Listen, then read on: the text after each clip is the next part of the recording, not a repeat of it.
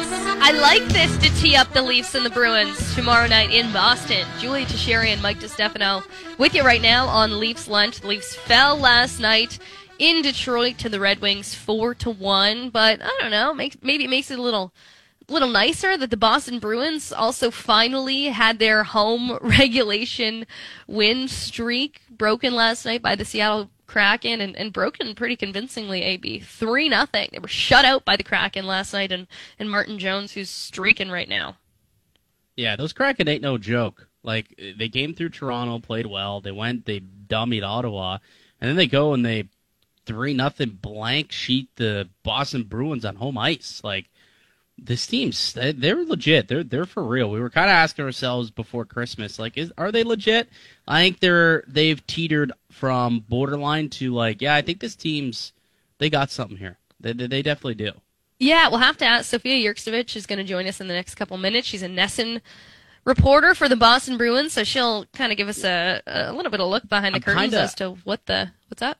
I'm kind of jealous though because I know that a lot of Leaf fans were hoping that Toronto would be the team to end that streak this weekend, and ah. now it kind of ah. takes a little bit away of the luster. Yeah, it, it's not as juicy in, in the words of our of our beloved Mitch Marner. It's not as juicy that they don't get to break the streak, uh, but hopefully they can pick up a win tomorrow night in Boston.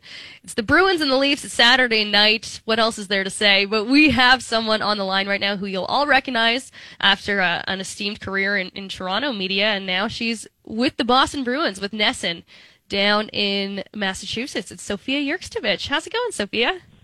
Hey, how are you? Thanks for having me on. You nailed the last name, by the way. Oh wow, we were kind of we were kind of shooting it back and uh, forth, but uh, I remember you from Hockey Night in Canada back in the day, so I wasn't going to mess that one up. Sophia, but, how I, I gotta ask because I gotta know because my last name it's it's not as tough as your last name, I'll say, it, but it's it's an Italian last name, and people do kind of screw it up from time to time. Anytime you had a substitute teacher in school and they were going down the attendance and they're talking, you know, Berard, Jacobs, and then they get to your name, their eyes, did it light up like a Christmas tree or what? I mean, you're throwing me back to elementary school. I'm talking this now, today. Like anytime anyone sees my last name, their eyes light up and they get sweaty and they're like, uh, uh sorry, I'm gonna butcher it. I'm like, just just call me Sophia, please. Don't even worry about it. So yeah, it'll live with me forever, but uh I'm proud of it. It's my dad's last name and he taught me everything I needed to know about hockey, so uh I'm gonna rock it as long as I can. Beauty. And you learned it all in the uh, in the Toronto area, so it's kind of a it's a new hometown team versus your OG hometown team. We always hear that the players kind of get up for games versus Toronto because, you know, the Toronto media kind of get get things buzzing very annoyingly as we do. Do you find yourself getting a little bit extra juiced up for for games versus Toronto? Well, you know, yes, not not just because I'm I'm from there, but uh there I'm just driving home actually, just parked uh from practice today at Warrior Ice Arena for the Bruins. We're holding a practice and there definitely is a buzz in the air. Jim Montgomery, their head coach, was kind of asked about that. Um, you know, we all know regardless of the history between these two teams, I think there's always a little bit of hype division rivals, number one and two, but he was talking about it and said, yeah, it definitely feels like a different regular season game. The Bruins hit the exact uh, midpoint of their season uh, versus the Kraken last night. So they're officially uh, through the midway point and sometimes it's, you know, the dog days, but this one is definitely bringing some life and some energy into the city. And I'm sure uh, you know, on the other side, like you guys are, are, are calling me to talk about it. So I'm sure it's felt in both places, but the Bruins are very well aware that Toronto's coming to town tomorrow night. Yeah, and it's it's always, especially on Hockey Night in Canada, it's it's a big time, uh, big time performance between two of the, the top teams, not only the division but also in the league. But for it's such a wide gap, and it's so strange that we're at the midway point. It almost seems like the Bruins have already run away with the division. I mean, do you think that the Leafs still have an opportunity to catch up to them? Like, is, is the mindset in Boston that there's still a race here, or do you think that the Bruins, you know, sit pretty comfortable here at the midway mark for themselves? That's a good question. I feel like if you ask fans and then you ask the players, it would probably uh, be a different answer. And I'm going to speak for what I'm hearing in the dressing room with the players. If any time something goes really well. Like it's a great third period or they come from behind or, you know, obviously you guys are very well aware of their record and how they've been playing. You know, Jim Montgomery gets a lot of credit from the players and then he credits, so the players will say Jim Montgomery's a great coach. He's instilled confidence in me. We like his new systems. But then even this morning, Montgomery was crediting just the players and the leadership for some of the you know, intangible things and then tangible things on the ice for their success.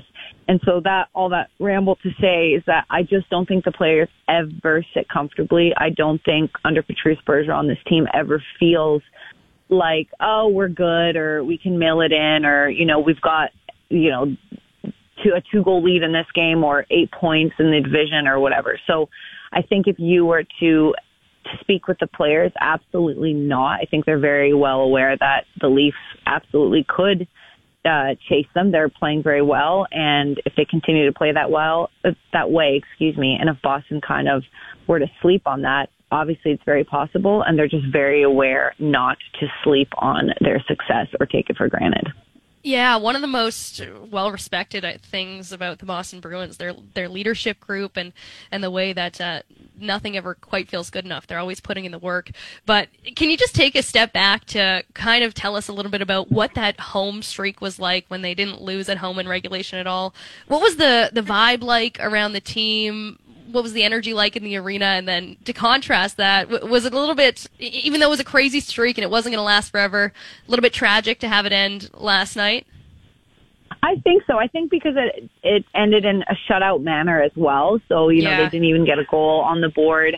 Um, and although it was a really fast-paced game and some really exciting moments, a break a, a breakaway by David Pastrnak and all that uh, jazz, you know, Linus Ullmark making some big saves. I think it was just sad for the team. You know, they were they yeah. were uh, to quote Jim Montgomery, pissed off um, that it happened. But yeah, it had to end. And and to answer the first part of your question, it was insane. It was insane. And this is someone who, speaking from like, I came covering the Boston Bruins in 2019. They were coming off of uh, this was 2019 2020, so they were coming off that Game Seven Stanley Cup loss.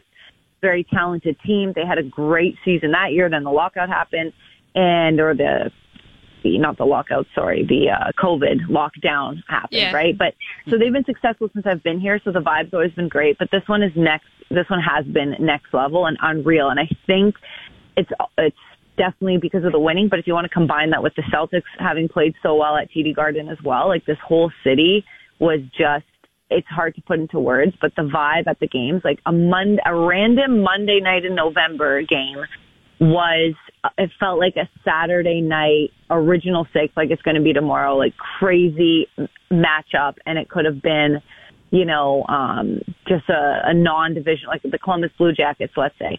And so it, the vibe was insane. Like it's it's really hard to explain how fun and how pop in the TD Garden was. I don't think one loss is going to change it, but like I said, the team's unhappy about it. The city's a little blue about it, and uh, the saying in the Bruins dressing room is do not like we never lose two in a row and they haven't yet. So that's something that when they lose, they they t- turn it up the next game.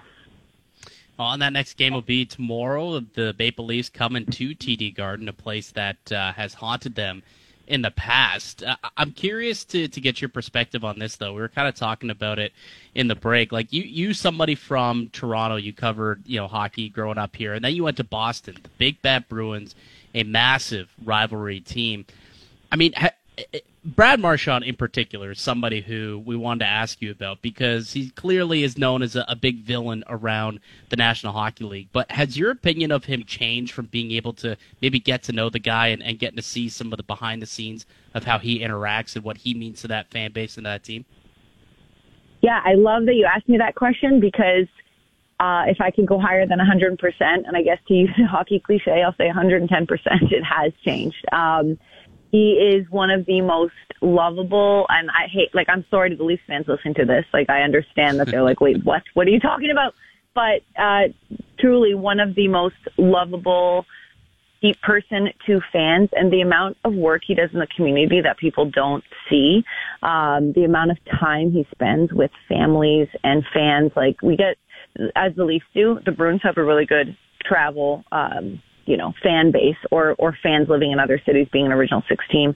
And so kids or parents or older people will be, you know, going to practices in, I don't know, Minnesota or wherever. We were just in LA and San Jose and he'll spend, he'll miss the team bus just to spend extra time talking to them. He doesn't know these people, but he knows they traveled really far or, or they never get to see the Bruins. So he's so lovable to fans. He's extremely hardworking. And I, I, I think that, um, coaches, Jim Montgomery said, I was always very impressed with playing against him, but now playing with him or coaching him, he can't believe how how hardworking he is. And yeah, I mean, he puts it on. He's that that you know, I guess agitator. I don't I don't know if I want to use that word, but whatever you guys as a whatever opponents want to describe him as, yeah, there's validity there because of how he's been on the ice, but he's just um, honestly, guys, you you know what, what's the saying? You hate to play against him, but you'd love to have him on your team. Not just as yeah. a player, yeah. but as a person, he really is next level. And I was I was cautious. I was weary when I first started covering this team. I'm like, what's Brad really like? And I got to say, he's the best. So really yeah, some stuff. Yeah, he was kind of public enemy number one in the NHL for a long time, and now I feel like not just Boston. He's kind of growing on people, and people are like, there ah, was, it's Brad Marchand, but I love what he's doing. Well, there yeah. was like a two week span, I think it was last year, where he was getting involved on like TikTok or Twitter. So Twitter. Like, he was getting the, the Twitter beef with the Carolina Hurricanes, and then he was kind of starting to win some people over. And then he did that nonsense with Tristan Jarry. And it's like, oh, okay, he's back to that. And he's kind of been off social media ever since. but there's. Yeah, yeah. yeah. Go ahead. Sorry, sorry, I cut you off. No, I was going to say, no, you're right. Like, he. Uh, I can't remember. We just finished this three game road trip. I think it was LA where I mean, when he gets fired up, he gets fired up. And I think when he's talked about this too, part of the way he channels his energy, he's like, look, this is who I am. This is how I am. I'm never going to change. And it's what makes me great, but it's also what sets me back sometimes. I think it was actually in response to that Jarry incident.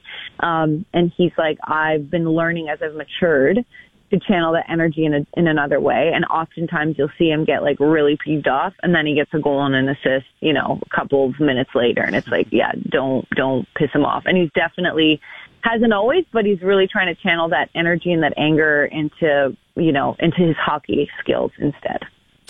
We're with Sofia Jurksztowicz right now of NESN out in Boston, teeing up the Leafs and the Bruins tomorrow night. And one move that the Bruins made ahead of the season that kind of shocked the fan base and shocked the league as a whole was letting go of Bruce Cassidy and bringing in Jim Montgomery. And, and so far, that move has paid out in dividends. Uh, Sofia, what can you say about your initial reaction to that move? And uh, I guess in turn, just your your observation of what Jim Montgomery has done for this group so far.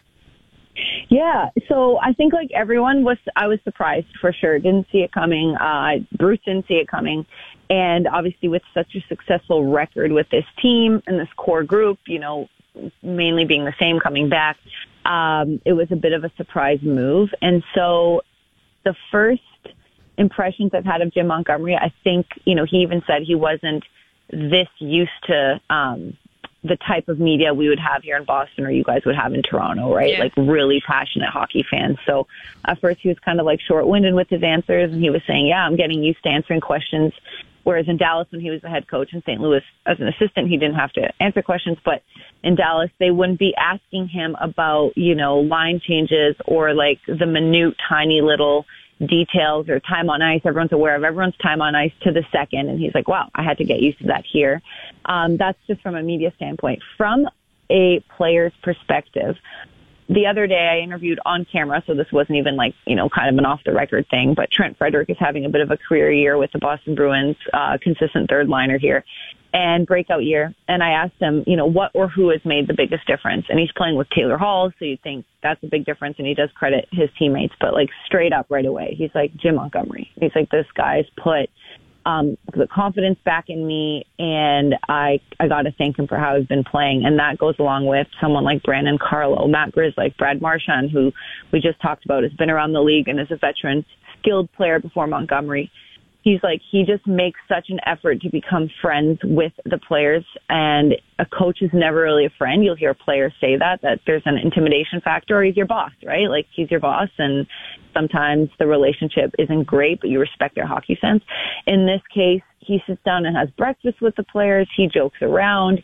He has very honest conversations. He's very communicative, and that's what they like. So something he said is, if you're getting ice time, you're going to know why. And if you're not getting ice time, you're going to know why. So it's not a guessing game. You know, I don't know how other coaches around the league do it if they just bench guys because they're mad or they didn't like their shift. Like Jim will come and talk to you about it and encourage you to do better next time and how he wants you to do better. And so the guys feel like they have direction and something to strive for, and, and a lot of them are a lot more confident for it. Sophia, who to you do you think has been maybe the biggest surprise story for the Boston Bruins this year? To be Linus Ullmark, where if you open up NHL.com, he's leading every single goaltending statistical category there is, or Hampus Lindholm, who's really turned into uh, a top defenseman in the National Hockey League this year? Yeah, great question. I mean, you can make cases for both, and I guess I'll just speak for myself. I would say Linus, and I don't even, you know, I don't even know why because he's had a he had a great season last year. A lot of people are talking about his um, stats this season, which yeah are evidently just like you said best in the league, which is incredible in, in several different categories. But last season he was really good too. I think there was a distraction though with Tuukka Rask coming back and Jeremy Swayman being around from the season before and having great you know, I think it was 10 games um, before the season ended the year prior to Linus getting here. And so I don't think Linus was really the the focus. Um, so to me, that's been the biggest surprise because he is just literally standing on his head, super chill, super calm, obviously playing with a great team in front of him, and he's credited them many times for his all-star nod and all that. But there have been several times too that he's made one or two key saves that completely change the structure and the momentum of the game, and then the Bruins offense will, you know, and, and defense will protect the lead and continue the rest. So I would say Linus, and that's not to take away from Hampus at all. Um, he's been an excellent, like, what a good move by management to get him at the trade deadline the year before, and um, an excellent, excellent addition to this team. But I think Linus being as good and as consistent as he is is um, is pretty uh, incredible. Yeah, as everyone starts to just scrounge around the defense market with the trade deadline looming, it's hard not to look at that deal and think, wow, that was a really, really good one by the Boston Bruins last year. Uh, mm-hmm. Winter Classic, just, just behind us, but it actually looked like one of the best Winter Classics that I've ever seen from a fan perspective. The game ended up being exciting too, even though it started a little bit flat. What was that experience like for you? Well, it, it was awesome. I mean, the players on both sides, but I, of course, I spent the most time around kind of the Bruins dressing room and practice the day before. Like, I think Gary Bettman said it was like number 35 or number 36, not of Winter Classics, but outdoor games. And, um, I would say from like game one of the winter, the first time there was a winter classic, like the hype was everywhere. I think the hype kind of died down a little bit in terms yeah. of, um, everyone kind of tuning in, right? But it didn't feel that way here. It really felt like um, a huge event for the city and for the players, and I loved that because Patrice Bergeron, for example, has played in five.